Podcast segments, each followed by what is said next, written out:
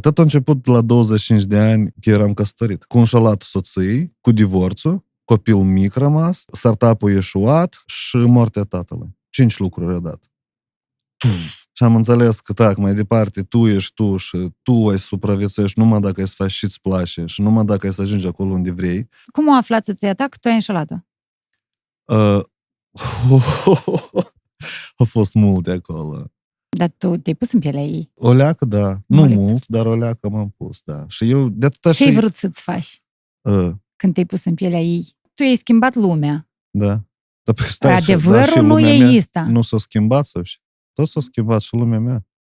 Da, dar din vina ta? Sau? Adică... Oare? Partener general OTP Bank. Mă rog, da. Și bine ai venit. Bine v-am găsit. De dat la pahar. Da, dar cum? Dar pe eu toată vremea când mă rușinez, vorbesc ceva de bine, de bine sau de rău, eu mă rușinez și trebuie ceva să fac. Stai că încă n-am vorbit nici de rău, nici de bine. Mă bucur că ai venit. Noi de mult ducem tratativ, cred că de mai mult de un an am tot vorbit. Da. Am fost la 1 Noaptea și am vorbit. Tu ești în aceeași cantură românește vorbind cu 1 Noaptea și Academia Vie pe care ai fondat-o. Uh-huh. Deci cum te prezint? Marketolog, da. Fondator Academia Vie, om serios și vesel. Eu am pierdut deja. Oamenii mulți mă cunosc în domeniul profesional ca marketer, da, pentru că eu am dezvoltat și o comunitate online mare și era multă gălăgie. Acum, de acolo s-a format tot profesionalismul meu în marketing și după asta eu profesionalismul am decis să-l bag în cursuri. Și de așa a apărut și Academie. Câți ani are deja Academia Vie? E din 2020 fondată, dar planificată de mult, adică de prin 2018 erau deja primele încercări. Tu faci strategii atunci, pentru că ești expert în strategii de marketing online. Da, corect spun? Da. Eu gândesc strategic tare mult și asta e un plus mare de meu vis-a-vis de alții și un minus tare mare de meu. Acum spune-mi care e, deși e plus și minus. Nu, plusul pentru că mie îmi place tăci în termen lung. Eu știu că dacă e constant și în termen lung, pe moment eu eșecurile le trec ușor. Că știi că e cu hopuri. Okay. La un moment dat, când tot începi să capitalizează strategic, tu înțelegi de ce asta faci. Deși e minus, pe termen scurt e minus. Scurt. Da. Dar vrei să dau un exemplu de proiect care n-are nici o strategie și nici un fel de promovare? Hai, eu cam intuiesc care. Eu n-am făcut nici o strategie, eu m-am pornit într-o joacă în acest proiect. Cred că de 203 ori a făcut promovare pe Facebook și au venit cu 10 vizualizări mai mult. Adică, de ce? Nu merită nici 10 dolari acolo. Pentru mine, din punctul meu de vedere. Tu acum mă contrazici sau nu? Că e ok să începi singur, așa cum ești fără strategii. Așa, dintr-o joc. Da, e ok. Dar la tine sunt alte plusuri care tu poate nu vrei să le recunoști. Hai zile. Tu ai background de intervievare mult. Pe tine mulți oameni te cunosc. Tu ai început cu oameni destul de interesanți. Țin minte, pentru primii era Guz, așa era. Da. Roman Burlac era pentru primii. Alex Calanchea. Da. Asta e ideea. Și tu ai background de intervievare și ți-ai dat asta ușor. Am lucrat 6 ani la radio și în total 10 de jurnalism. Tu ai avut suportul profesional, pentru că tu nu ești persoana aceea care... Eu nu știu, n-am auzit niciun scandal despre tine. Eu n-am utilizat nici un instrument din jurnalism aici. Cum nu? Dar tu cumva... E ca oamenii la tine îți deschid, nu? Provoc la, un scandal, dar de ce ați publicat atunci asta? Ce ați vrut să spuneți? Nu fac asta. Eu am o discuție ca la elibile. Cumva eu am numit-o la început grădința mea din nisip, știi? Adică eu stau la vorbă cu un om. Okay, și din asta ies ceva interesant. Subiectele care strict pe mine mă interesează. Nu, hai să zicem că sunt și între timp au apărut și subiecte care interesează și pe alți oameni. Pentru că trebuie să captezi atenția la mai mulți oameni. Tu nu ieși numai în grădința ta din nisip singur. Dar inițial s-a pornit dintr-o joacă. Respectiv e că și exemplu. Nu, ca atare, eu, tot comunitatea, tot am pornit-o dintr-o joacă, neștiind nimic. Și asta și-a enervat pe mulți profesioniști. Apropo, eu cred că tu tot poți să ai o leacă de invidie profesionale de la alți colegi de-ai tăi care intervievează. Numai că ea trebuie să fie ascunsă. Dar nu ne-au zis nimic de rău, numai de bine, Doamne, m-au lăudat. Da, eu știu, sunt de acord cu asta. Dar cred că, uite, știi care idee? De atâtea ghinioanele astea, eu odată m-am lovit aici, era scad, știi? Tot asta de la invidii, energia a venit și eu am... Da. Eu asta, cu asta m-am confruntat. Tu când începi fără pregătire deloc, fără strategii, tu începi cum poți. Și când mai ales îți primești, oamenii specializați care fac asta ani de zile, poate au lansat proiecte și nu le-au dezvoltat, nu le-au popularizat cum e a tău acum, da? La dânși apare întrebarea asta, băi, dar cum? Ei văd nedreptate. Dar asta e bine că prinde, în general. Eu țin minte când am aflat acum un an despre proiectul tău și despre interviuri, am văzut că asta e ca un moment fresh și începe a dezvolta industria de podcast-uri și de emisiuni. Și cumva și oamenii altfel. Pentru că era problema asta cât îți vorbeau clișeic. Eu mereu mă confrunt cu asta, că faci o emisiune și asta nu-ți poate, asta nu-ți poate, asta nu-ți poate, și trebuie de vorbit mai frumușel, trebuie altfel, trebuie să nu și tu. Dar când tu nu ești tu la o emisiune, ce faci? Șterbește din... Da. Într-un cutiuță. Și tu asta ai spart, adică la tine podcastul tău, practic, a făcut încă un pas, fix așa ca și... Nu, în Moldova, cred că 1 Noaptea a apărut mai devreme un pic. După Galben, au fost ca astea două proiecte mari care au început să... împingă, să scoată personalitatea omului așa cum este, dar nu... Da, Galben a făcut interviuri. După asta a apărut în noapte și apoi a făcut și el monologuri. Da, am văzut. Și apoi a apărut Tania podcast și apoi a făcut și el podcast. Da, numai cu podcastul... Eu nu știu dacă e drept așa, dar mă ting. Așa, e că eu acum o verbalizez și o gândesc fix acum. Da. Să nu vă supărați. Dar deși, întrebarea, deși nu a dezvoltat podcastul? N-are timp. Dar de ce să vorbim noi despre dâns? Haide cu tine! Cum ai pornit Academia? Ești profesor acum, cum ar fi. Profesor la cursurile tale de marketing. Da. Și înveți acolo pe oameni. Iată, ultimul acum curs care îl lansăm acum în decembrie este cum să gestionez comentariile negative, un curs de 5 ore. Mai nou, acum adun materiale și fac screenshot-uri, inclusiv cu proiectul tău și mai sunt și altele, treci la tablă. Sunt multe podcasturi acum, ele sunt vreo 30 în Moldova. Să precizăm, cine nu știe, Vadim Cuşnir faci podcast, da, Nota 2. Da, am pornit și eu, mai mult. Ele sunt din Nota 10, dar podcast se numește Nota 2. Conceptul. Și vreau să fac și un curs de vreo 2 ore cum să promovez un proiect online pe YouTube, pentru că văd că asta e problema. Dar cui e? Cine sunt oamenii ăștia care au nevoie de cursuri cum să gestionezi comentarii negative? Și cine sunt ei? Ei sunt operatori economici? Antreprenori cu afaceri mici care gestionează singuri conturile. Influencerii, freelancerii care prestează servicii la afaceri mici și le gestionează lor conturile. Ei se confruntă de regulă cu hate-ul. Și normal este să răspunzi tot negativ sau să-i ocolești? În Moldova se practică negativ. Eu îți mănânc pâine acum, da? Nu. Învață-mă și pe mine. 2 chestii. Dacă primești un comentariu negativ? Ce să fac cu dânsul? Hai, uite, sunt mai multe. Eu de obicei le ignor efectiv. De multe ori nu le citesc. Da, hai spune drept. Oricum te afectează, nu? Dacă încep a apărea, e ca ieșea undeva, rămână. Da, într-o dimineață m-am trezit și primul lucru pe care l-am citit, primul lucru care mi-a intrat în cap, știi? Te trezești cu mintea liniștită, goală și așa calmă. Citești un comentariu de ăsta? Și nimerești unul negativ. Cumva, tu în ziua aceea trăiești, dacă nu-ți dai seama, implică prost toată ziua. Tu trebuie să-ți dai seama și ești agitat, știi? Nu, de atâta psihologii se recomandă prima oră după ce trezești să nu deschizi telefonul. Și ultima oră înainte de culcare. Numai că noi nu urmărim o regulă asta. Eu tot când mă trezesc deodată mă uit. Notificări, variante, asta e rău. Da, rău. Deci primul lucru care trebuie să-l faci asta e să te detașezi personal. Ca și când asta asupra unui proiect, unei instituții. Da. Instituții. Tu trebuie să te uiți la tine dintr-o parte. Tu ești rolul de intervievător. El nu-ți spune ți-i direct. Plus la asta oamenii își sunt diferiți până la urmă. Și sunt mulți oameni tare. Ei, iată, limitat gândesc. Nu că limitat în sensul rău, dar în sens că fiecare are o paradigmă. Și el judecă în limita paradigmei lui. El pas nu ți-o cunoască pe a ta. Asta e chestia care te ajută să te detașezi. Da, stai. Tu îi ajuți pe oameni să treacă peste comentarii negative ca să-și promovezi mai departe afacerea? Da. Sau ca să treacă psihologic mai ușor peste asta? Nu, și una și alta. Eu explic, dar mai mult ca să promovează mai departe, pentru că sunt, e ca de exemplu, buhnici, hate-ul cu vergiturile. Asta a fost un scandal imens în Moldova și în România. Cum el să-l gestionează?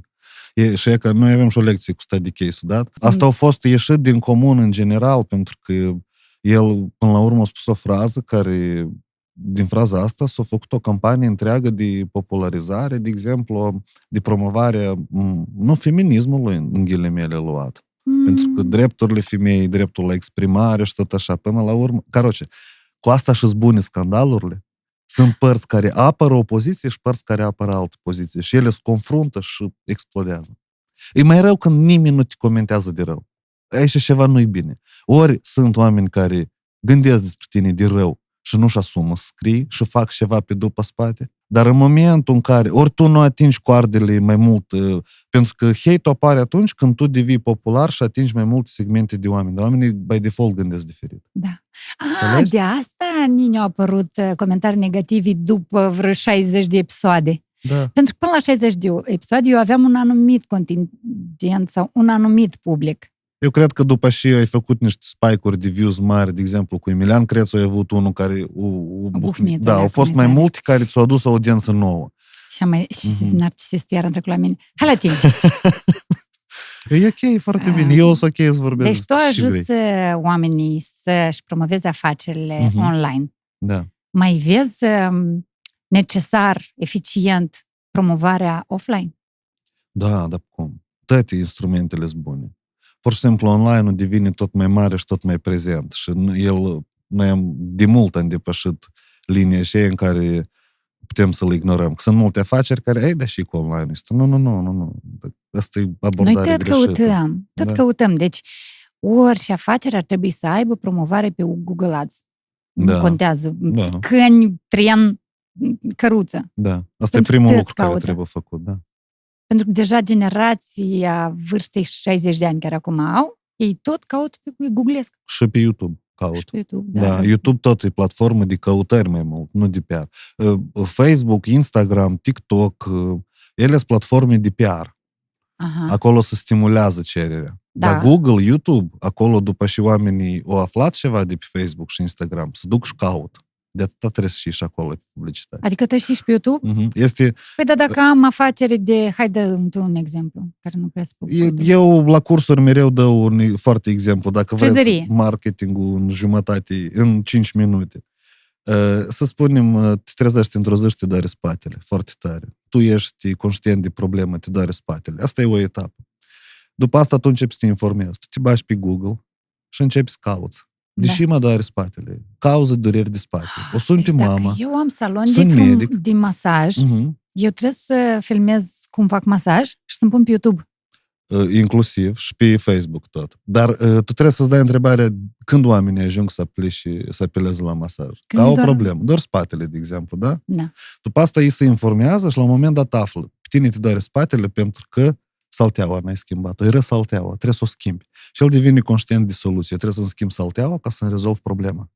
Și el pe Google îi se schimbă comportamentul. El începe a căuta ce fel de saltele elimină dureri de spate. Saltele, dureri de spate. Și el începe a afla că sunt saltele ortopedice.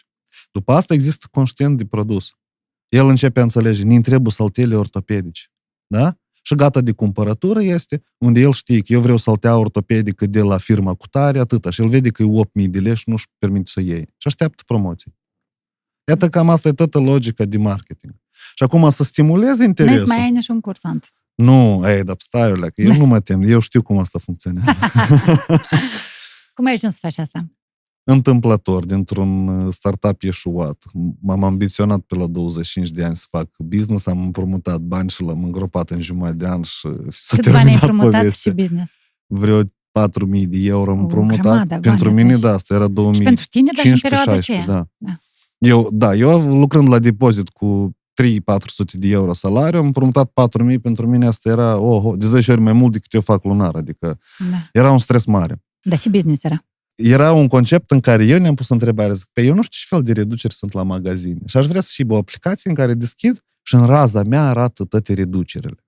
Ideea e bună, dar faptul că eu nu știam cum asta tot funcționează, nici tu IT-ul, nici tu site-urile, nici tu aplicațiile, asta costă mulți bani și trebuie de dezvoltat ani în șir. Eu m-am pornit cu 5.000 de euro și evident că nu ne-a ajuns resurse. Dar de acolo ne-a apărut întrebarea, dar eu nu știu nici un marketer din Chișinău. Cum să le vând eu lor produsul ăsta? Și așa am făcut un grup Facebook și am dezvoltat comunitatea de marketeri. Când eram popular între marketeri, n-aveam și să le vândem. Sunt chipuri, uite. Da. Și paradox. Apropo, eu tot la 25 de ani, tot afaceri, tot aplicații și tot... Am dat în bară. Da? Dar eșecurile și ne formează. Eu stau și mă gândesc că acum, plin, dacă nu sunt eșecuri, nu există progres. Și oamenii care se tem de eșecuri, ei se tem și de progres. Ei nu se progresează. Eșecul e pur și simplu o treaptă.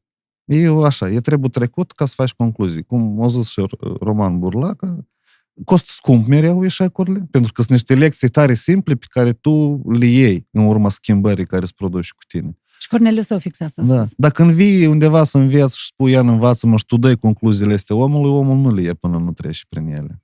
Da, greb la altuia e mai puțin dureroasă, mai puțin eficient. Așa că eșecul ăsta, așa. Eu să nu am avut eșecul ăsta, n-avea să fie comunitatea, n-avea să apară platforma cu cursuri, n-avea să fie nici podcastul și cred că poate nici n-avem să fie nici aici. Pentru că asta e tot un lanț mare. Și eu sunt adeptul la dezvoltare personală continuă.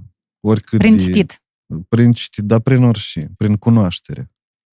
Nu contează forma prin care tu consumi conținutul, contează și conținutul consumi și ce se întâmplă cu tine după consumul conținutului. Dar știi și consum eu. Ce? Consum o aplicație de citit cărți acum, voxa.ro. Da. Dar și fel de aplicație asta. Și fel de aplicație voxa.ro? Da. La noi moldoveni și de multe startup-uri fac. Dar nu sunt moldoveni, sunt din România. Voxa.ro, da, am înțeles. Ok. Auzi, tu vrei să spui că moldovenii și românii sunt diferiți? Nu, auzi. Nu, dar am vrut să zic că e nu-i mădă, dar e rău. Și asta e vorba despre ascultat, așa? De ascultat și de citit. Sunt și cărți electronice. Ok. Și interviuri.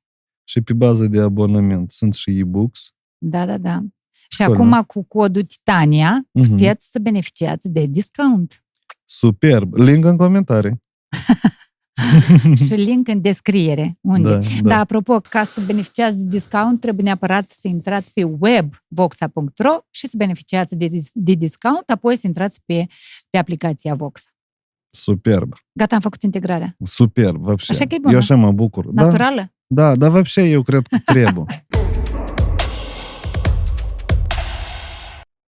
Și facultate ai făcut? Și studii ai? Bănci și finanță am făcut. Deci nu te duci departe de domeniul tău, cât de cât ești pe acolo. Da, m-am dezamăgit. În anul 2 m-am dezamăgit total în sistemul economic. Am înțeles că asta e un mare bubble. În anul 3 m-a dat afară, pe jumătate de an m-am încurcat, era acolo o regulă și apoi m-a prinit înapoi. Au fost niște probleme. Dar am învățat pe șase, n-am scos. Eu am scos așa, formal. Da, ai studii superioare. Da, cu o medie de 6, mă ating. Ai folosit vreodată diploma de studii superioare? Niciodată. Eu bacalaureatul l-am dat la USM și diploma mea stă până acum în arhivă la dânsii. Ei nu trebuie. Nu, pentru ce ei nu trebuie. Asta nu înseamnă că noi nu promovăm studiile superioare. Da, sunt de acord. Dar ei ar trebui să gândească cum să schimbi că cam e timpul. La 100.000 pe timpurile mele, studenți anual la 14.000 studenți anual, e problemă mare cu educația. Timpurile tale, Samu, iată, le vedem încă. Adică nu, timpurile tale, ești foarte tânăr, câți ani? 34 am. Ai 34. Da, nu sunt chiar tânăr. Eu am început să înțeleg că eu ies din zona 25-34 în zona 35-44. Ești fix la hotar, știi? Că eu tot mă gândeam. Eu oriunde. Gata, eu mai mult publicitatea să văd de pampersuri, de tot felul de chestii de astea. Depinde care... și cauți pe Google. Da, dureri, pastile, dureri de spate și tot așa. Care cursuri. Și ai lucrat după facultate? Vreo 2 ani n-am lucrat deloc. Da, cu și e ca așa, batem câinii. Doamne ferește, nici eu de pe timpul. Dar tu ești din Chișinău? Nu, eu sunt din Ocnița raionul, din Rujnița. Sorry că nu-s documentați, dar nicăieri nu este despre tine. Asta e una din alegerile mele. Cumva.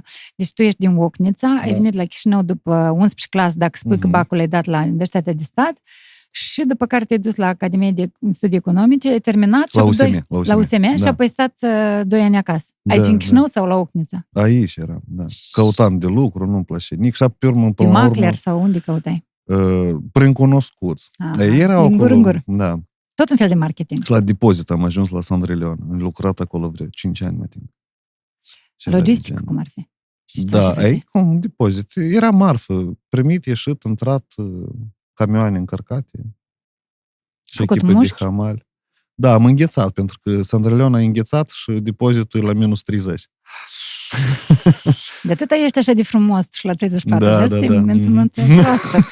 Stat la frig. Da, da, am gândit, Ghini. Și că de acolo s-a pornit toată inițiativa mea cu dezvoltare. Zic, păi, dar și stau eu la depozit? Trebuie ceva să schimb. Și când am început să schimb... nu știi și cât timp. Da, asta a fost o experiență tare interesantă. Care a fost primul tău succes pe care tu l-ai înțeles că este... În sfârșit, o lecție ceva am reușit. Eu cum țin minte momentul ăsta când anume grupul deschisesem și eu jumătate de an publicam în fiecare zi și nimeni nici un like nu-mi punea. Asta așa e de dureros, jumate de an să publici, dar n-am încedat. Și tot publicam, până la un moment dat am spus că, băi, eu am descărcat niște cărți gratuite. Cine vrea cărți de marketing? Am 20 de cărți. Și lumea a început să pună plusuri în comentarii. Multe, vreau 40. Zic, aha, ia că cum funcționează. Voi n-am spus like, da. Trebuie gratuități de dat. Și apă am început. Ia că am și de asta, și de asta. Și oamenii început să interacționeze. I-am adunat pe primii la offline, pe a doilea, pe a treilea. Am făcut... Deci grupul avea vreo 1700 de membri atunci. Și era un eveniment la care eu trebuie să mă duc, să avem un client, să promovez, să împart niște flyere. Aha. Către antreprenori. Mă ating că era evenimentul lui Lorand, dacă nu greșesc, gratuit, un seminar 3 ore. Da, da. Și eu m-am dus acolo și așteptam oamenii în pauză să ia stăți, să dau tichete. Și eu încep să ia stăți și stăți, o, Vadim, salut, Vadim. Și eu am uitat. Eu, Doamne ferește, am făcut așa, în popularitate. Știi? Da, da, am înțeles, Doamne, dar pe mine și jumătate de lume mă știe. Și eu atunci am început să înțeleg cum funcționează social media și care e efectul. Eu tot vremea din dos. Eu sunt introvertit, nu-mi place interacțiunea cu oamenii, așa l-a deschis mult. Eu am înțeles că oamenilor le trebuie foarte mult timp să capite încredere într-un influencer, ca să interacționeze cu tine, să se răspundă la comentarii. Stiem și în ei este, și public, și pune-l întrebări. Asta era. Una la mână a doua, tu erai și ești și erai foarte nișat. Tu nu vorbeai despre orice. Da, era pe marketing, nu? Marketing, adică asta și e formula mea. Asta e mult. Asta e toată Moldova. De marketologi. Da, da. Nu mai, acolo sunt 18.000, dintre care vreo 8.000 din România, grupul. Ah. Da, sunt mulți din România. Și asta ne-a ajutat și în România, pe urmă. Asta. Tu ești autodidact. Da, da. Cu amare sau de ce? Am vrut să spun cu părere de rău. Eu am crezut că vrei să zici cu amare. Gen fix autodidact. Da, da. Am învățat strict numai abia. If-when. Asta e formula. Adică numai greșând și încercând și greșând și încercând, așa. Îți câștigă din asta? Din marketing? Din ce ești faci tu? Eu la un moment dat, în 2018, înainte de a mă duce în București, aveam niște clienți pe freelance și facem cursuri și lucram în doi cu un partener, da? Eram doi freelanceri într-o gașcă, tipa adunați. Nouă ne ieșe câte 3-4.000 de euro pe lună. 2,5-4. Așa o să celălalt. Și eu atunci am înțeles că tot chestia asta că oamenii spun că e greu de făcut bani în Moldova, eu am înțeles că e aparent numai greu. Adică, pur și simplu, trebuie poate mai mult efort, cred. Sau trebuie o înțelegere de cum banii vin și de unde vin. Că asta e altă gândire. De să gândești pentru ce omul dă banii, asta e o altă gândire. Trebuie să te pui în locul lui, trebuie să înțelegi și valoare vrea el, și așteptări. Și e că de acolo a început să dezvolte mult skill-urile mele de empatie, de a asculta mult oamenii. Când te simți prost și oamenii te solicită că ești popular, dar eu am avut sindromul impostorului. Mulți vreau să discut cu... Asta e Vadim cu social media în culise, vreau să mă consult cu dânsul. Și mă cheamă și eu vin și stă un antreprenor cu probleme și eu mă uit la dânsul, zic, păi, el e cu mult mai bun ca mine, el dezvoltă afaceri, el rezolvă problemele angajaților săi și tot așa. Închide gura și ascult. Și m-am învățat, care să ascult. Tare. Și când m-am învățat să ascult, am înțeles că oamenii spun tot. Dar tot. Dacă atent asculți, omul spune tot ce trebuie să afli. Dacă știi și vrei să afli de la dânsul. Tu ai întâlnit în ultimii ani foarte mulți oameni de afaceri. Oameni începători, tineri, poate mai în vârstă, cu diferite principii de viață și principii și moduri de a-și promova afacerea. Și poți spui despre o caracteristică a afaceriștilor moldoveni. Comună? Poate comună sau, hai să zicem, câteva caracteristici diferite, dar ale oamenilor de afaceri din Moldova. E ca tu, ca om care te-ai ocupat cu strategia lor de marketing sau ai încercat să-i ajut, să-și promoveze afacerile? Fiecare dintre ei consideră că produsul lor e cel mai bun. Și nu pot să-i contraargumentez. E ca credința asta oarbă în produs, asta e o piedică mare în a-l dezvolta. Și asta se vede. Deci mulți cred... Este, la mine produsul e mai bun ca la concurență. Și te duci la concurență și celălalt o spune, la mine e mai bun. Și toți așa spun. E că asta e amuzant. Fix de asta nu trebuie să ocupe de strategia lor de marketing, dar altcineva, pentru că e subiectiv. Da, nu, sunt, depinde câți bani au. E acolo sunt mai multe detalii, dar pentru că sunt afaceri care nu își pot permite, sunt alte situații. Și atunci ei singuri trebuie asta să rezolve. Altă caracteristică. Toți cred, majoritatea, nu cel puțin antreprenorilor buni, ei sunt vizionari. Ei storyteller, ei îți povestesc despre concepte de 30-40 de ani înainte. Care asta e rău sau bine? Asta e rău, el vede unii vrea să ajungă. Zic rău, asta e bine. El vede, deci asta e skill de leadership. Tu poți să te iei după dânsul dacă te identifici cu viziunea. Deci noi moldoveni suntem în general maladeți, așa. Da. Știi de unde vine? Eu am gândit tema asta și vine din skill-ul nostru. Limba română și limbă latină, are rădășini latine, da? Uh-huh. Dar noi suntem hotarul șala unde s-a confruntat limba latină cu limba slavonă. E aici, e în noi. Iaca, în discuția asta e... Am folosit o grămadă rusism până acum. Consoanele noastre pronunțate așa, românii nu pot așa. Matematică. Și iaca, gândirea latină, de atâta moldovenii greu și înțeleg românii. Românii nu știu slavonă. Și ei s-au mai dat mai mult cu vorba mult, dulce și cu storytelling-ul. Dar moldovenii parțial sunt educați să gândească slavon. Concret, aici, amu, în paș. Și există mereu nebunia asta, da. Și storytelling-ul vine, cred că, din fluxul ăsta latin. Italienii, portughezi, spaniolii, lor toți le place storytelling-ul. Așa, da. Așa cred poveste, că am observat. Cum ar fi. Da. Poveste și strategii, tac, pac, țac, de la slavon. Și bani tăți vor. Și bani vor aici și amu. Asta e problemă mare. Dar nu tot așa vrei ești tu. Nu, eu acum am înțeles. Asta e gândirea strategică care eu înțeleg. Eu acum depun mult efort și investesc mult, dar eu știu unde vreau să ajung. Și treptat, câte un pas, vreau să ajung acolo. Dacă când tu dai un ban și mâine îl vrei înapoi, atunci mereu în fața ta, în jurul tău, ai să ai numai oportuniști din ăștia ca tine, care tot dau bani și mâine vor înapoi. Este o carte întreagă scrisă despre marshmallow test, se numește, okay. Cu instant gratification. S-au dus 15-20, nu contează, un X copii într-o sală. I-au așezat pe toți, a venit profesorul și le-a pus câte o bezeală toți. Și a zis că voi așteptați, nu mâncați bezeală. Sau le-a spus așa, eu ies pe 15 minute și mă întorc și dacă voi o să mâncați bezeală, e ok. Dar dacă nu o să o mâncați, eu o să vă mai dau una. Asta e tot sensul la experiment. Proful iese, peste 15 minute intră, majoritatea au mâncat bezeală. Copiilor. Câțiva nu au mâncat-o, că așteptau a doua. Și prin experimentul ăsta s-a demonstrat că oamenii vor tind aici și amu. Și după asta au trecut 40 de ani și s-au analizat viețile lor. Și s-a demonstrat că oamenii care au înhățat aici și amu trăiesc mai rău și sunt mai slab educați decât așii care au avut răbdare să aștepte bucățica asta. Gândirea strategică pentru mine e aici. Asta e, tu înțelegi și faci, tu știi că ai să ai mai mult, tu îți poți explica și îți poți controla instinctele. Dar dacă vrei ieși amu, tu nu îți controlezi. Instinctiv, eu tot vreau sex și vrei amu, da? Dar dacă tu îți poți explica, poți gestiona, asta înseamnă că tu deja ai o inteligență cumva emoțională mai dezvoltată sau gândești cumva altfel despre tine, reflectezi, mă rog. Cam așa. Ne-am amintit despre faptul că eu, de exemplu, am o prietenă și noi râdem de cât de diferiți suntem. Ea, dacă își cumpără ceva nou, ea smulge eticheta și o îmbracă acolo. Uh-huh.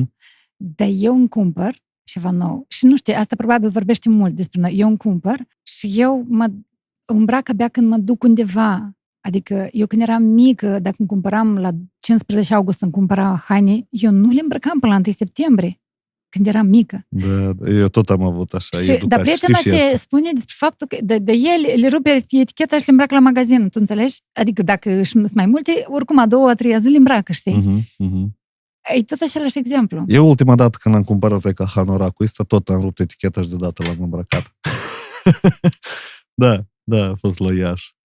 Așa s-a prânit. Ai mâncat bezeaua atâtea deodată? Da. Nu, cum? N-am mâncat-o. Adică eu, вообще, stai, eu bezelele astea le-am adunat ani de zile să-mi pot permite să îmbrac deodată hanoracul. Oricum e rupt eticheta. Da. Deci tu ai social media în culise, da, proiect. Da. Tu ai Academia Vie, proiect. Și ai podcast Nota 2. Uh-huh. Eu nu știu ce mai ai mai departe. Nu, e suficient, asta e suficient. Da, mai scriu niște cărți, dar nu despre asta altădată. Când ați fi gata atunci, că eu de-am le scriu 3 ani, știi? Să vezi că creierul a să înțeleagă că tu de fapt de-am te lăudat, înseamnă că am făcut și nu să mai fac. Apropo, asta, da, funcționează. Nu, la mine merge așa. Eu am să le scriu. Nu, că tu nici nu ezi și scrie așa, că nu te cred. Bă, nu văd. La Ocnița te-ai născut. Da. Chiar ce spune metaforic, pe atunci când jucăriile erau bătute cu țânte în podea. Am auzit vorba asta, dar e de acolo. Da, da. Aveai jucările? Da, aveam. Ne descurcam. Și este. Țin minte mult o istorioară când am fost cu hăitul. Știi că era pe la bunei, pe la vecini și adunasem niște bani cu fratele meu. Nu erau mult, erau vreo 20 de lei. Și ne-am dus la amândoi. Asta era ca situație de gestiune finanțelor. Copilărie. Ne-am dus la, cum îi spune, la piață, că se făcea o dată pe săptămână piața, cu mama, și eu am insistat să luăm cei mai scumpă mașinică de 16 lei. Era, țin minte tare ghine alegerea, ori o mașinică mai tâncă de 16 lei, cu pult, înainte și înapoi, ori 2 câte 6, nici lu frate. Niciodată am decis, eu am insistat să luăm mașină mai scumpă. Și am luat-o și până seara s-o stricat. Așa, e gata, s-o stricat. Și țin minte că mă păleam tare insistent cu capul în perete și în pierne și îmi spunem mie cât de prost ai fost, că ai cumpărat, ai făcut alegerea asta. Și că asta s-a întipărit tare mult în cap, alegerea între ceva scump și unde ai dubii sau să împarți cu toții, dar echidistant, că aveau să fie 2 mașinile. Dar, caroci, e și o dilemă care, nu știu ce o să-mi minte, dar mi s-a întipărit tare. Copilărie clasică? Da, dar cum? Foarte clasică. La țară... Am învățat bine până prin clasa 5-a, eram eminent. Pe urmă, am dat de fete și educația s-a dus pe planul 2. Dintre 5-a. Da, dintre 5-a, 6-a. Engleza am știut-o și am învățat-o bine la Olimpiade, am participat. Dar eu eram mereu de protest. Eu intram în protest. Eu eu mă plictisesc dacă e ceva monoton și regulat. Îmi trebuie ceva cu și să lupt. Mereu. Ești singur? La părinți? Nu, am un frate. Mai mic cu 3 ani. Mai mic. Părinții tăi, te întreba vreodată că știu cuptul? Pentru că au fost multe încercări de explicat asta, dar nu, e greu de înțeles. Nu. Nu mă mai întreabă. Nu mă întreabă. Eu am simplificat tot. Am spus că fac cursuri, gata. Și atât. Da, și s-a rezumat tot. Nu, dar tot e ghine, cum te simți? Adică gata, noi am depășit chestia aia că... Nu, mai sunt uneori momente care pe mine tare, că e așa de dureros punctul ăsta, cred că mulți o să se identifice când tot revin părinții și da, poate te duci și te angajezi, că atâți oamenii normali. Și eu când aud chestia asta și zic, dar și înseamnă om normal? Și să încep niște discuții, câte vreo 2 ceasuri, în care mama spune, gata, hai fiu, că grăiești frumos, dar angajează-te. Nu mai este, zic, deja ați îngrăit 2 ceasuri. Adică știi cum le-am explicat? Asta a să fie dur, dar și poate multor nu o să le placă, dar eu am rezolvat asta prin a reduce comunicare. Numai așa am văzut. Deci toată transformarea asta dură, la mine s-a întâmplat. La mine ușe povestea, nodul e foarte, hai să spunem, premieră aici. Tot a început la 25 de ani cu că eram căsătorit. Cu înșelat soții, cu divorțul, copil mic rămas, startup-ul ieșuat și moartea tatălui. 5 lucruri au dat. Și atunci m-am retras, m-am mobilizat și am înțeles că, tac, mai departe, tu ești tu și tu ai să supraviețuiești numai dacă ai să faci și-ți place și numai dacă ai să ajungi acolo unde vrei. Nu mai există dependență de oameni, nu mai există opinii care mă poate pe mine influența. De acolo cumva s-a format toată baza, pur și simplu în timpul dat, în ăștia câți deamăs, căci nu la 25, era moartea lui tată, erau în vreo 2 ani tot asta s-a întâmplat, 25-27. Așa că atât perioada asta, eu doar îmi întăresc pozițiile și găsesc tot mai multe moduri de a explica asta și de a-mi întări mie poziția. Asta e ideea. Vrei să-l luăm pe rând o leagă? Hai, să încercăm. Nu știu dacă cât de tare asta să placă tuturor părților implicate, dar hai. Te-ai însurat la ce vârstă? La 21, 22. 21 repede a fost, da. Da. Din dragoste sau a fost rămas însărcinată? De ce așa de repede? Nu, era din dragoste. Adică tot era ok, așa cum trebuie. Și eu acum îmi dau seama despre toată experiența asta, este că eu atunci походу nu ne-am dat отчетul definitiv de ce se întâmple. Da? Era pe val de emoții, pe val de toată lumea face asta, fac și eu în sfârșit, tot susțin și părinții ambelor părți și tot așa, hai să punem bani, nuntă, toată tema asta a fost. Eu am trecut prin. Te-ai făcut nuntă? Da, cum? A fost mire acolo, da, la preludiu, da, cum se numește? Și cheltuită-ți banii după nuntă și cărăci, da. Telefoane cumpărat, am fost acolo. Eu până la 25 de ani și eu după 25 de ani, asta suntem două persoane radical și categoric diferite. Nu, da, ai spus cel puțin 5 motive. Cel puțin eu cu mine însumi, că poate dintr-o parte asta nu se observă, poate mama mea mă vede tot așa. Știi? Sau oamenii care te știu din copilărie, da. Da. Ce ai făcut din banii de la nuntă? Ne-am luat gitară. Dar știai notele? Da, aveam grupă, rock grupă. Ia, povestește despre asta. De unde ți-ai făcut? Aici la Chișinău? Da. Ți-ai făcut rock grup? Cum se numea? Tinereța mea, Biopic se numea. Nu era a mea, era cu un prieten în care el era lider, eu eram gitarist.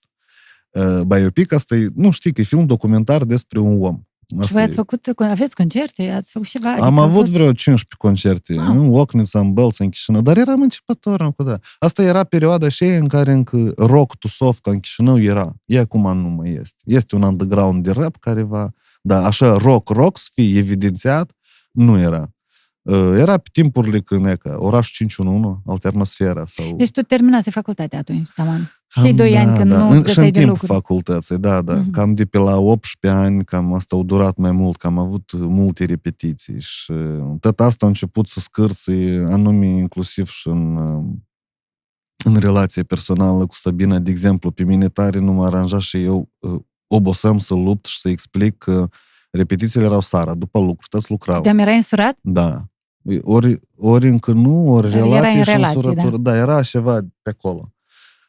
Și chestia asta că dacă vii mai târziu de 10, când ne-am înțeles la 10 să vie, era scandal. Și era o dată, a doua, a treia, a cincea, anul întreg și crea un disconfort foarte mare vis-a-vis de ce fac eu, de un hobby. Bun, da. Ne l-am înghițit, am renunțat. Și s-au întâmplat alte lucruri. E că așa eu am început să înțeleg că ce și fac eu pentru mine e mult mai important decât să trăiesc așa cum alții gândesc că trebuie să trăim toți, înțelegi? Pentru că eu am abandonat un lucru să nu supere cumva Sabina o cheamă, că nu-i din cauza ei. Te-ai fost asoție. Da. Eu am înțeles un lucru, că până nu sunt păcat cu mine, eu nu pot rezolva nimic pentru alții și vopșe în viața asta nimic nu pot rezolva. Dar cât timp a durat căsnicia?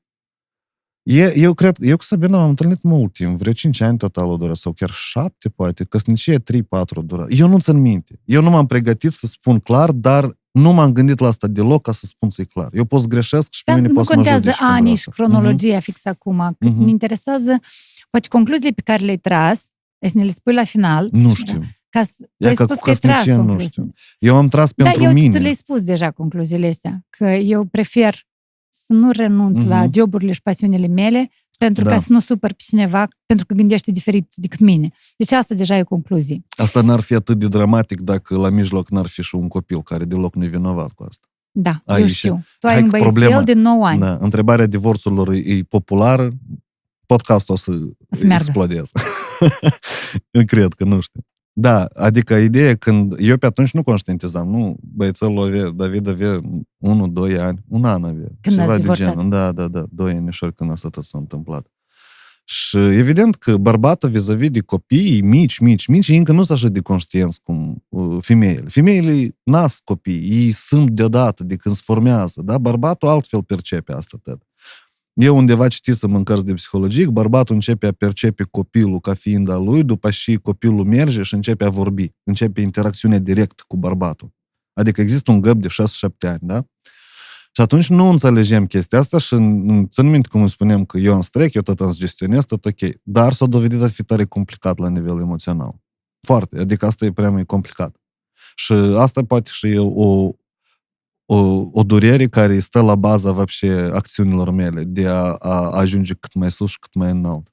Poate asta și ar însemna să demonstrez cel puțin copilului dacă nu i-am fost alături când trebuie, ia ca deși. Poate asta e jocul meu care îl joc eu nu știu. asta e dureros. Să fie exemplu, să compensez. Dar n-ați compensează, asta și problema. Asta e și tot paradox. Nu-ți compensează lipsa părintelui. Înțelegi? Asta e și, de exemplu, eu trebuie să trăiesc de azi încolo sau de atunci încolo și mai departe să gestionez tot. Și trebuie Sabina să trăiască, pentru că asta e și viața ei și trebuie David să trăiască, care n-a să înțeleagă de ce așa se întâmplă. Da, acum sunteți. Da, se comunicăm tot ok. Într-o relație civilizată, vă întâlniți. Da, tot e ok. Adică, rar mă văd, da.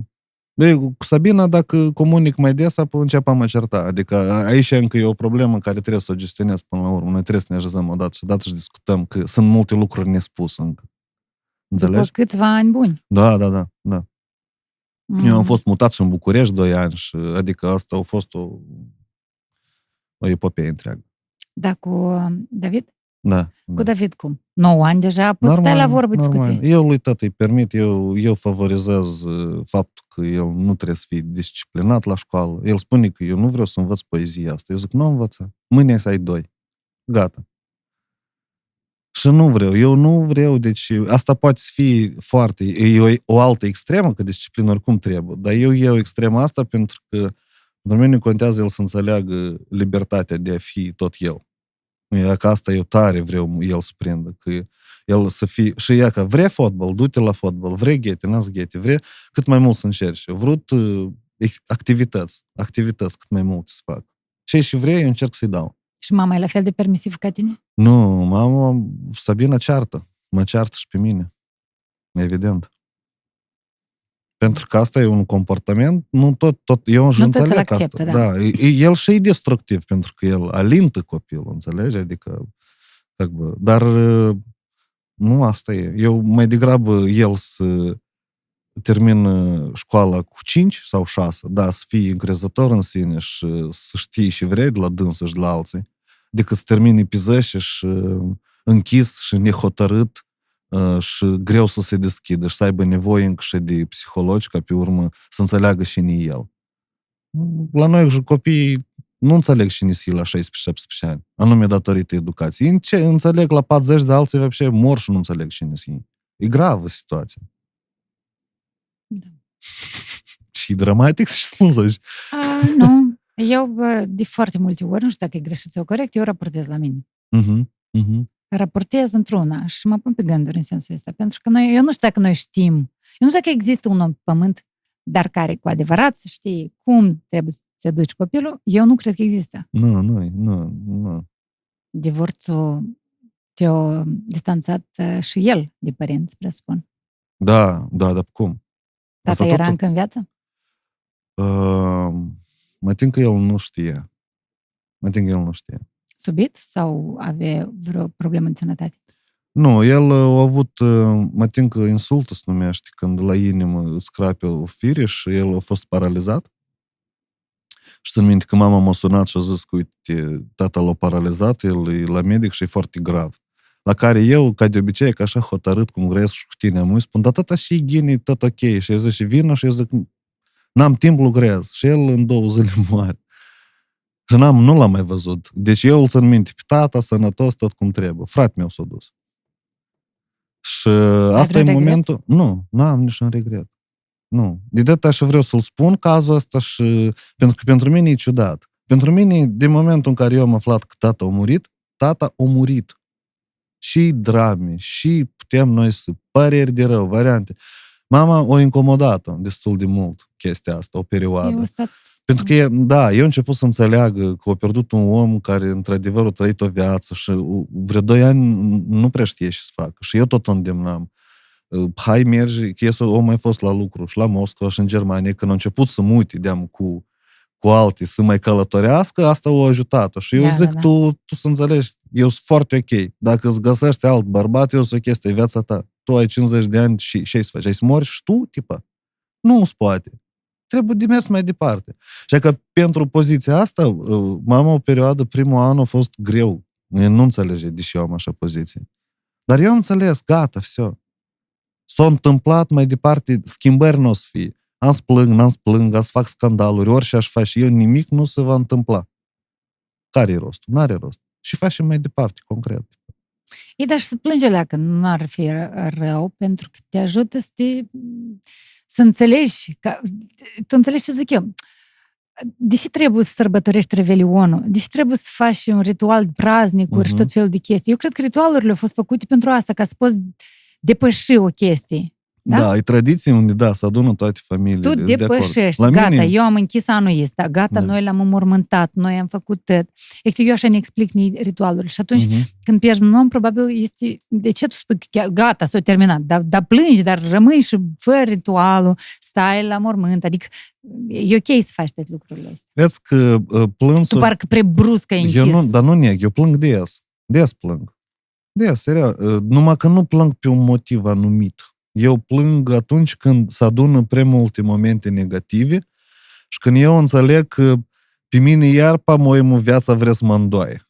Și eu mă închid, plâng și a doua zi mă trezesc, îmi îndrept spatele și zic ia păi du. Da. Numai că ele toate se adună. Nu că e despre tata plâng sau despre David sau... Nu, deseori, declanșatorul principal e anume relația cu David. Mă fac și să plâng. Pentru că asta e ultima chestie și știi? Poc, nață. Și de restul de plâns. Da. Este tema asta. Nu știu, cam așa e. Tu ai 34 de ani. Care e și mai mare bucurie din viața ta? Care s-a întâmplat până acum? Sunt două, cred că. David. Nu, niciodată n-am să-l exclud. Și a doua e că m-am învățat să fac și vreau și să ne apăr și să îmbolnăvesc și alți oameni cu asta. Ia că astea sunt două lucruri cu care eu mă mândresc, că mie îmi plac ele. N-am știut ca să ajung aici așa. Eu țin minte că în copilărie, mama, știi, este așa o primetă, eu am două vârtejuri în cap. Și țin minte tare mult, de vreo două ore. Sau asta odată nu m-a întâmplat, dar ne s-a întipărit extrem de bine în cap, când ne-am făcut așa, dar tu ai două vârtejuri, tu ai să ai două femei în viață. Și eu n-am luat atunci în serios, dar cumva s-a întipărit în cap. Și acum când stau și mă gândesc, zic, păi, ce să naiba? Deși gândul și al de acolo, și logică, și n-are, eu și n-a știut, și nimenică n-a știut. Și sunt așa momente interesante. Și acea de-a doua femeie, cel puțin, a apărut în viața ta, nu sunteți căsătoriți, dar tu ești iubitul Cristinei Purice, realizatoarea emisiunii 1 Noaptea. Da. Deci nu ea este iubita ta, dar tu ești iubitul ei, vezi cum am formulat. Da, văd. Cristina... Când ai făcut cunoștință, Cristina? La București. Da, când ea făcea 1 Noapte acolo. Nu făcea. Eu am venit cu două emisiuni filmate așa, cum au putut ei să le filmeze. Ei cumva, ei habar n-avea și fac eu și cum, dar noi cumva pe ceata discutasem, mă tin că cumva din comentarii ne-am luat. Și zic, hai vină să-ți arăt că am ceva. Că ei au văzut că este studio, este agenție, una alta. Și ne-a prezentat, au zis că vreți să fac proiectul 1 Noapte. Și au zis că am două emisiuni și asta sprindă, la care eu am zis și fel de emisiuni zis, dacă tu le-ai copiat din Rusia. Nu ți-a trebuit să... Da, și rușii de la americani. Da, asta e format, evident că e format. Pentru mine a fost clar să văd e și atribuită lavrele sau nu. Tipa, eu și înțeleg că asta eu operez cu format. Și după asta am făcut primul test cu oamenii care au fost în jurul nou în gașcă. Primul sezon a fost cu Dragoș Munteanu, cu Dima Cubrecov, cu Dara. Eu am fost... Nu mai țin minte cine a fost. Noi cumva l-am filmat și am văzut că încep să prindă. Zic, ok, hai sezonul 2, cine mai este? Hai Brega, hai Rux, toți care erau moldoveni prin Chișinău, prin București. Și așa el a luat vânt. Mi-a rămas în Purice din urmă. Hai să ne tacem aleac. Înapoi. Un cuvânt ne-a rămas în cap. Înșelatul soției. Ai spus la un moment dat și nu înțelegem și mă înghimpă. Da. Cine ai spus nimic despre asta? Tu ai înșelat sau ea te-a înșelat? Eu. Și de ușor recunoști. Dar pentru că eu tot asta am lucrat de ani de zile au trecut. Și îți pare că nu era ușor. Dar de asta ați divorțat. Da, asta a fost momentul definitiv. Dar asta a fost o relație, dar n-a să dau nume, n-a să dau nimic detalii. Cum a aflat soția ta că tu ai înșelat-o? A fost multe acolo. A spus... deci fata cu care eu atunci mă întâlneam avea și un soț. Deci nu a fost o aventură de o noapte? Nu, nu, nu. A fost o aventură de vreo 2 ani, da. 3. Deci tu ai trăit 3 ani într-o viață paralelă, cumva, cu soția ta și un an precis, da. Și cu o altă femeie care și el, la rândul ei, era măritată. Da, da, da. Nu era măritată, era divorțată. Ok. Dar spune-ne cum a aflat că ai zis că... A fost soța ei, o aflat și o spus la toți. Da, asta nu a fost... De atunci ne-am dat seama că orice fac eu vreau să controlez clar. Și în momentul în care eu înțeleg că eu nu pot controla atât clar, eu am ales să fiu așa ca să pot controla atât. Înțelegi? E că asta e încă un moment în care ne-am dat seama că să lești tot în spatele altor oameni nu trebuie. Dar nici să ai control asupra la tăt, că însurești repede. Da, dar cum? Îți de acord cu asta. Da, ai vreun regret în sensul ăsta? Nu, nu mai am. Dar era născut copilul? Da, da. Asta a fost totul declanșator mare. Eu nu cred că anume relația și anume înșelat a fost problema. În, văbșe, divorțul, înțelegi? Ele tăti în paralel s-au întâmplat. Și relația se duce pe naiba din rutină, pe de-o parte, pe de altă parte, a apărut altă persoană cu care ți-e interesant, înțelegi? Și când este persoană cu care ți-e interesant, să ți-e foarte ușor să muți zona ta de interes. Și să încep și mai mari conflicte și presiuni. Senzația de, sau sentimentul de vinovăție că ți lași familia, copilul, el era foarte mic. Dacă ea nu afla că tu ai înșelat-o, divorț oricum a vrut să fie, da? Cred că da.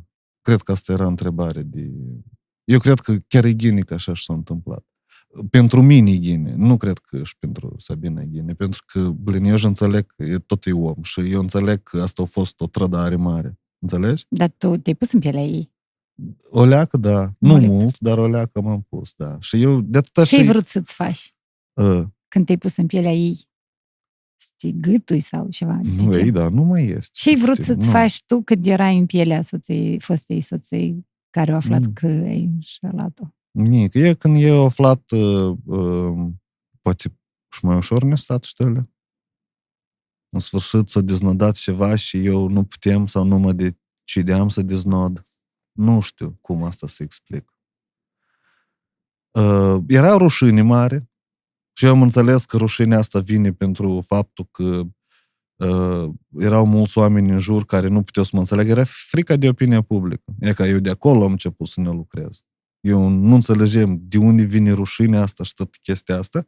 Și atunci, neștiind cum cu asta să lucrez, eu m-am închis foarte tare personal, m-am construit așa, strict profesional. Și că de acolo, de atunci, până în prezent, în online e numai profesional, vezi, din partea mea. Rar vezi lucruri personale. Înțelegi? Și asta a fost și o decizie bună anume de promovare, că să apăr toată povestea mea și viața personală de tot asta. Eu aș vrea să revenim la un moment dat la o frică de opinie publică. Termenul, formularea asta ne pare că putem să o dezvoltăm. Deși noi ne temem să fim excluși și așa mai departe. Dar nu știu ce ne pare atât de...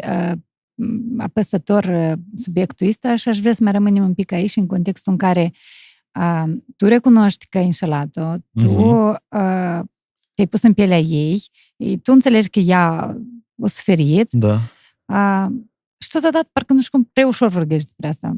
Da. Pentru știu, că... Ceva parcă nu ajunge, ceva nu-i complet tablou. Drama? Da. Vrei eu să plâng sau știu? Nu, eu nu el cred că ar plânge. Poate da, da, poate da. Dar poate i-a trecut nervi. Eu cu dânsă de mult subiectul ăsta nu l-am discutat. Nu era victimizată. Nu se auto-victimiza. Inclusiv mai... a fost așa ceva. Au fost momente și au fost momente de apăsat, că da, eu ți-am zis, dar au fost și multe încercări tot din partea ei să refacem relația la care... Și au fost și momente grele în viața mea în care eu mă gândeam poate chiar trebuie, până în momentul și ala în care eu înțelegeam, anume din cauza că este David, da? Până în momentul și ala eu toată vremea mă împiedicam și nu puteam trece de un gând. Copilul o să crească. Relația ce-i cu ea.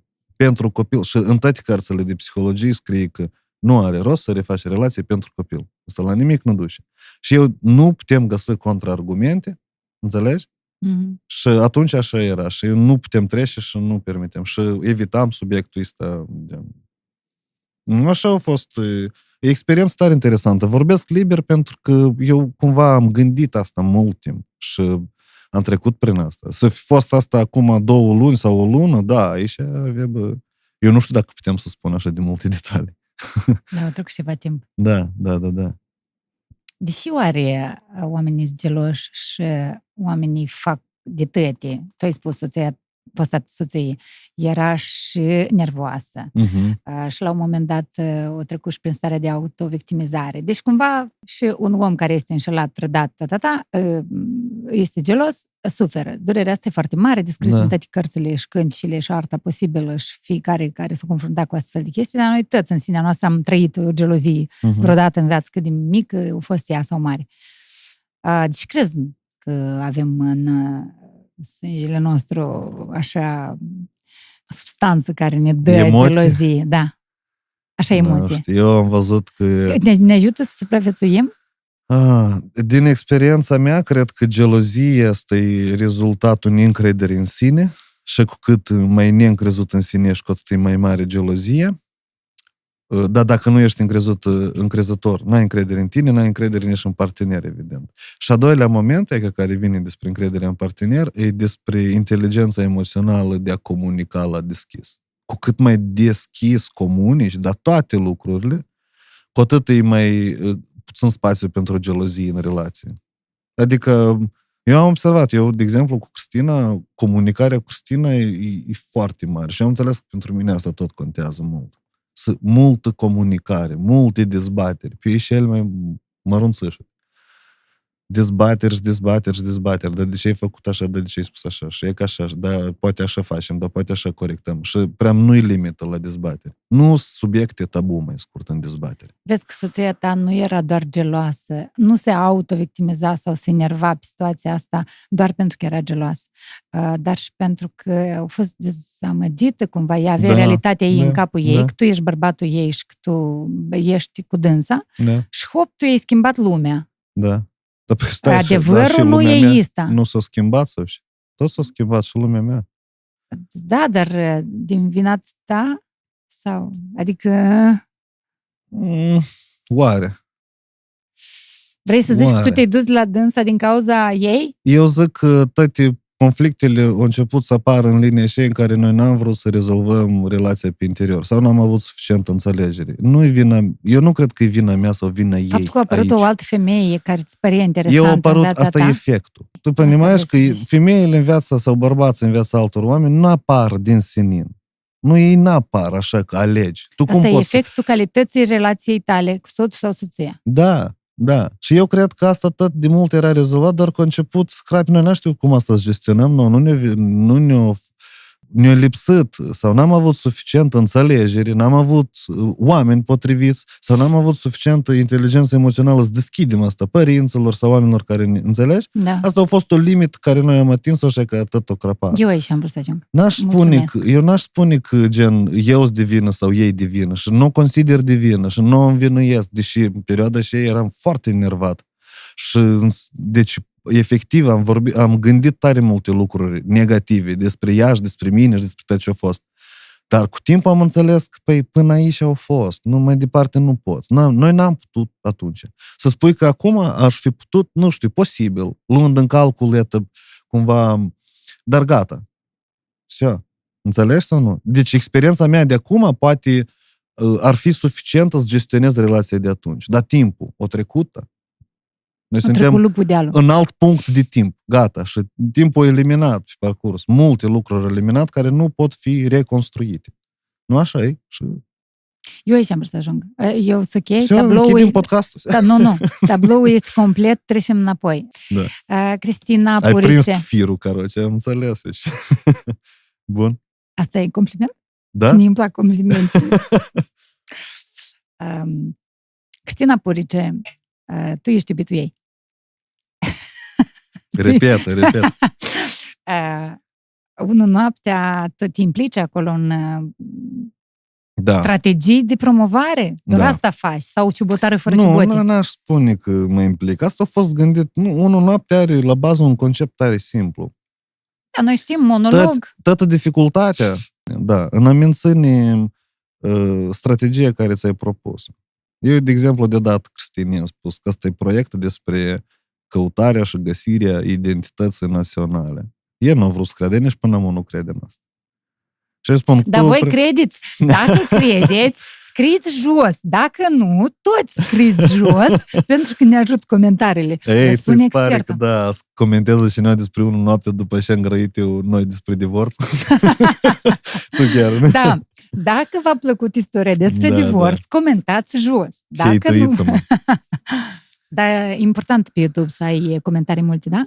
Da, e important, da, e bine. Și like-uri, cât mai multe like-uri, da. Subscribe, nu, tot. 1 Noapte e simplu, un concept, pur și simplu e greu de-l menținut.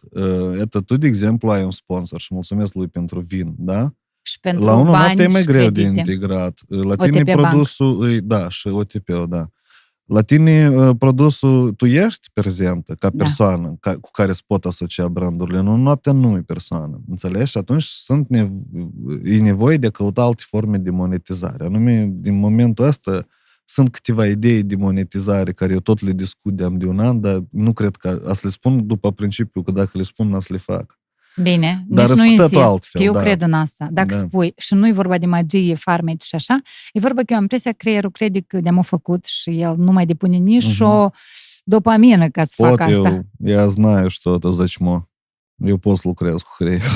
Poți. Da, câteodată îi permit și nu fac nic luni întregi, cred. Atâția ani de armată. Și câteodată ai pus într-o lună, ai rezolvat ce și într-un an alții nu pot rezolva. Sunt diferite chestii. Creierul, caroci, e foarte mare sabotor. A rămas la relația ta cu Cristina. Comunicare, multă, asta e secretul relației voastre de câțiva ani bunișori deja. Știi ce am vrut să zic? Olga Mancio a fost aici, a fost și la tine la podcast, la Nota 2, la Nota 2 podcast. Nu prea am pronunțat și să știi. Olga Mancio a zis la un moment dat că eu îi mulțumesc și că ar trebui, în general, să mulțumim exilor noștri, foștilor iubiți, foștilor iubite, pentru că datorită lor și datorită lor noi suntem așa cum suntem, pentru că, ai înțeles deși, da? Da, da, pentru că ei ne formează. Da, nu pe aceeași logică noi putem să mulțumim universul că există. Nu, dar e premare. Hai să... la mai mititel, știi? Da. Tu tot poți să-i mulțumești Sabinei în sensul ăsta. Da, sigur. Da, anume, din momentul ăsta, din cauza asta și spun că eu nu am ură, nu vreau să scandaluri, nu vreau nimic. Adică eu sunt ok cu asta. Eu cumva m-am împăcat și scopul meu, de exemplu, să înțeleg că dacă încă nu sunt împăcat sau sunt momente, dar eu sunt că ele sunt nevorbite, aș vrea să o ajut și pe ea. Dacă e mai posibil sau dacă вообще, asta mai are loc să fie, să se întâmple, știi? Nu, eu asta am înțeles. Asta a fost o experiență dură, foarte dură, da? A costat mult și costă, are consecință, dar asta e experiența a mea. Și relația sau succesul relației cu Cristina îi se datorează și puțin și relației cu Sabina, unde tu ai învățat cum nu trebuie de făcut sau cum... Unde am greșit și eu, da. Eu am învățat cel puțin un lucru, tu vrei să spun ceva și am învățat și aplic, da? Din două experiențe. Da. Una, evident, pentru mine, cumva, dintr-o parte, este dacă eu cândva, nu neapărat anume în relații, dar hai, în contextul relațiilor, putem să închid subiectul și nu mai revin și să-l opresc conflictul anume cu lui. Acum, de exemplu, cu Cristina, nu. Eu, chiar și dacă mă aprind, mă supăr, eu mă calmez și continui. Merg peste. Deci, un lucru am înțeles. Dacă eu până în tot ce s-a întâmplat cu mine, mă ferem de tot și doare și de tot și ciudat și de unde ne-i frică, ca anume frică, de atunci încoace, eu merg peste tot unde sunt frică. Te expui. Da, eu merg acolo. Eu dacă sunt că când vorbim, spre exemplu, despre formalitate care nu ține de relație, dar despre activitate. Noi trebuie să facem ca așa un curs, trebuie să aducem așa un invitat, ca Natalia Morari la Nota 2, și ar fi. Și eu simt că fiore, știi? Încep fiore să rădișe. Și mulți lume spune, nu, pentru shit, nu trebuie. Dar la mine fiori se ridic și înțeleg, eu mă ating asta să fac. Înțelegi sau nu? Eu îți faci și spui. Eu ți-am dat ca un exemplu, sincer, pur și... Relația cu Cristina. Eu și n-am vorbit despre dragoste. Despre dragoste. Comunicare. Până în pânzele albe comunicare. Da, multă, multă. Respect. Obosește leacă, e aer, da, și mai comunici, și comunici, și comunici. Și asta mai sfârșit. Despre de ce am făcut așa, ce am simțit, validarea emoțiilor, da. Și de dorit e că eu cel puțin am luat și niște principii inclusiv de la Lapkovski. E ca una din reguli care tare ne s-a întreperit în cap, într-un conflict vorbește despre tine, la persoana întâi. Eu consider, eu mă simt. Nu, că tu, noi ne certăm, că tu nu te îmbrăști cum trebuie. Stai o leacă, nu. Noi vorbim despre percepțiile tale, despre mine. Emilian ne-a făcut. Eu nu despre tine. Eu am glumit. Da, eu zic, eu consider că hainele tale sau modul în care tu te îmbraci în anumite situații, adică de la mine spre tine să meargă comunicare. Ce faină chestie, nu? Tu încearcă și practica asta. Dar în conflict, când ești enervat și nu înțelegi de ce ești enervat, apoi să învinuiești omul. Important e să începi a te prinde mai întâi la gândul ăsta că tu învinuiești omul, nu vorbești despre tine, dar tu vorbești despre cum el ar vrea să fie. Asta sunt două lucruri diferite. Noi nu construim relații pe percepții. Înțelege că poate în trecut pe percepție am construit-o. Despre ce am vrea noi sau ce vedem noi unul în altul. Dar hai să vorbim despre ce suntem noi unul pentru altul. Ceea ce vedem noi unul în altul ne păstrăm pentru noi și încercăm încolo.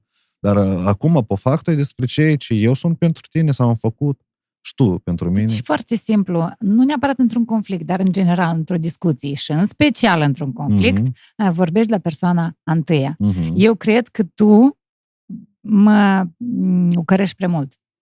Nu, tu mă ocărești prea mult. Da. Și evident că normal ar fi, nu spui, ei, închide gura și cu tine. Asta ar fi o idee, știi, de răspuns, dar ar fi, stai, dar în și momente ai început tu să simți asta, da. Dar cum tu ai ajuns la ideea asta că eu te ocărăsc? Unde ai observat-o tu, știi? Și e să descrii, intri în context și apoi faci stăbăcuri și începi să înțelegi de ce asta se întâmplă. Nu, omul nu degeaba îți spune ceva. Pentru că atunci când tu condamni, tu mă ocărești prea mult, tu nu te gândești că eu te ocăresc, dar tu te înțelegi că ești atacat? Cam da. E vorba despre... Că eu nu-s bun. Tu înțelegi că eu nu-s bun, stai, dar tu... Dar tu omul și faci.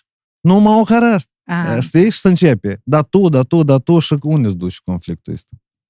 Nu-ți duci. El îți duce până unul supără și închide ușa. Și mâine dimineața amândoi la lucru, de exemplu, iarăși, și Sara nu vorbiți, poi mâine... Și apare cineva mai interesant. Pădiopcic de asta. Da. Nu, asta e efect. Tu așa ai spus. Asta e efect. Da. Eu nu știu câte comentarii și jos de la asta. Efectul. Nu, blin, exclusivcic.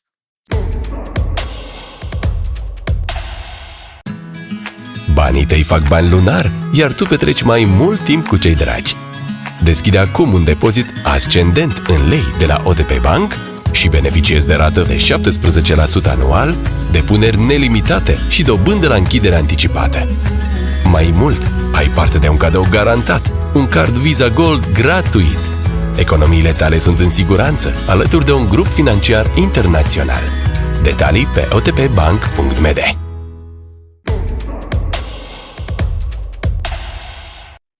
Hai să vorbim un pic despre podcastul tău, Nota 2. Da. Eu am spus că e din Nota 10, dar și te determina să faci și în ce măsură el te ajută să-ți promovezi produsele tale sau revelațiile pe care le-ai avut. Eu, de exemplu, am învățat foarte multe chestii. Eu am cunoscut foarte mulți oameni aici la podcast, chiar dacă unii îi cunoșteam, dar stai, discuți, eu nici nu m-am gândit la asta.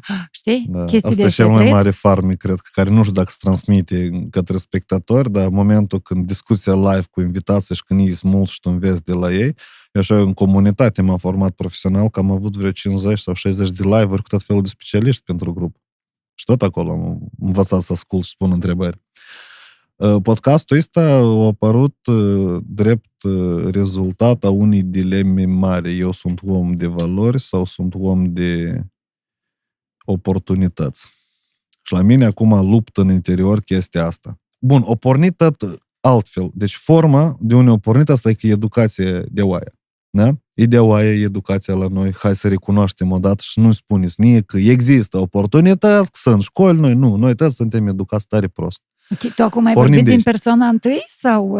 Nu, pornim, eu persoana... acum vorbesc vizionar, eu ca lider grăiesc, gata, am ieșit din paradigma. De la persoana întâi, vă rog. Da, de la persoana întâi, pe mine nu mă aranjează comportamentul oamenilor în societatea, moldovenilor. Mine nu mă aranjează că omul pe Facebook scrie că vrea să trăiască ca în Europa, ies afară și aruncă chiștocul jos. Sau scuipă, sau critică pe cineva, înțelegi? Mine asta nu mă aranjează. Și atunci eu am înțeles că educația nu e despre a fi pe nota 10. Educația nu e despre a face cum spun alți oameni. Educația ei poate fi și pe nota 2, asta e antiteza cumva. Am înțeles ideea, înțelegi? Că sunt o groază de oameni eminenți care lucrează bine mersi și nu-s bogați. Și sunt o groază de milionari care s-au învățat pe 2 la școală. Înțelegi? Deci, unde e invers? Deși eu învăț bine și nu trăiesc fericit. Dar deși alții care învață rău trăiesc fericit. E ca de aici au pornit denumirea din nota 2. Și conceptul ăsta cu educație legat. Și după asta s-a contrapus faptul cu valori și cu oportunități și eu am înțeles că trebuie să accesez toate emisiunea pe conversații, nu pe invitați. Da, eu aduc invitați, dar vezi că ei se repetă, ei încep să repeta. Pentru că eu identific oameni care pot desfășura conversații și apoi identific încă un subiect și mai aduc și încep a mixa atât. Contează conversațiile. Și în conversație am spus așa, eu vreau oameni care se exprimă liber, indiferent rusism, nu rusism, asta nu contează și niciodată nu a contat. Noi respingem modul nostru de a fi. Eu o să așa, vrei tu, acceptă-mă, nu vrei, nu mă accepta. Dar tu ai de suferit din faptul că tu nu mă accepți pe mine, pentru că noi cu tine trăim într-o societate, înțelegi? Și tu dacă ai să te limitezi de oameni de ăștia, apoi să-ți limitezi cercul de comunicare. Dar dincolo de bula ta există oameni tare deștepți care pot să te dezvolte, înțelegi? Și asta trebuie de eliminat. Asta e primul lucru. Tot cu limba română, că eu am văzut chestia asta cu feminizarea cuvintelor, funcțiilor. Du-te și întreabă un român dacă el știe ce înseamnă pilotă. Asta e în râs. Tot moldovan rămâi pentru români. Înțelegi? Aici noi luptăm că vrem să părem români în fața românilor. Dar și tu, moldovan în fața românului. Nu și român. Există cazuri în care s-a demonstrat că moldovan în fața românilor pe locul întâi în muzică. Nu, muzica e că e un pod cultural foarte nice făcut, da? Și, caroci, pe asta tot s-o axat și am zis dintre oameni care apropo, sunt liberi... moldovan în fața românilor. Da. Podul, da, e foarte nice. Asta a fost o contribuție mare pentru a uni culturile. Foarte, da, deci e de apreciat. Așa, ca să readuc podcasturile, contează subiectele. Eu aduc oameni eu văd că oamenii se aprind la discuții despre feminism. Hai să găsim un invitat și vorbim despre feminism. Dar să vorbim real și gândesc oamenii și nu gândesc. Nu să ne dădăcăim. E foarte grav să fii feminist.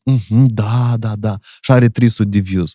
Nu, spune, dar tu te berberești sub mâșcă. Dar e drept că feministele văpșe urăsc bărbații. Spune, grăiește limba care o vorbesc majoritatea și ai să atragi atenția majorității și ai să-i bagi într-o oală de context să gândească încă o dată. Și drept și nu-i drept. Deci asta e scopul meu, știi? Deci de acord? Scrieți în comentarii.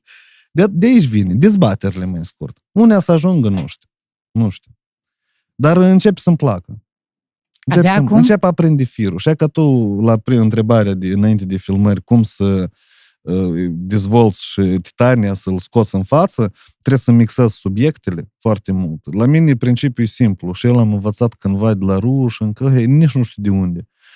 Trebuie să fie subiecte foarte hot, scandal, nu e prema, dar tare. Și trebuie să fie subiecte foarte aterizate și le rânduiești. Tu ai un public a tău care te urmărește și ai publicul nou care încă nu te cunoaște. E că ca să ajungi la cel nou care nu te cunoaște, tu trebuie să le dai subiecte care îi îți deprinși zi de zi să consume. De atâta, Alisa Bounty, au luat 1 milion. Înțelegi? E că de atât au buhnit subiectul ăsta, pentru că la tăți le interesant. Și drept eu nu m-am uitat la interviu. Nu. Dar are 1 milion. Înțelegi? Și eu încerc să iau subiecte hot și le răresc. Stau util, 1 hot ieșit din comun. Iar util, hot și tot așa. Și începe a le mixai, ca grilă de televiziune. Eu încerc să mixez. De exemplu, mi-e foarte tare îmi place de Mihai Păiață și am scos recent un podcast cu dânsul. Și acum te-am chemat pe tine și divorț, scandal, o înșelat femeia.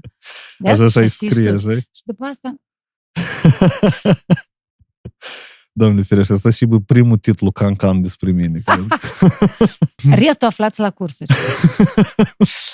Vrei să fii prieten cu tine? Da, eu sunt. Nu, altceva. Dacă tu ai fi baslic, te-ai împrietenit cu...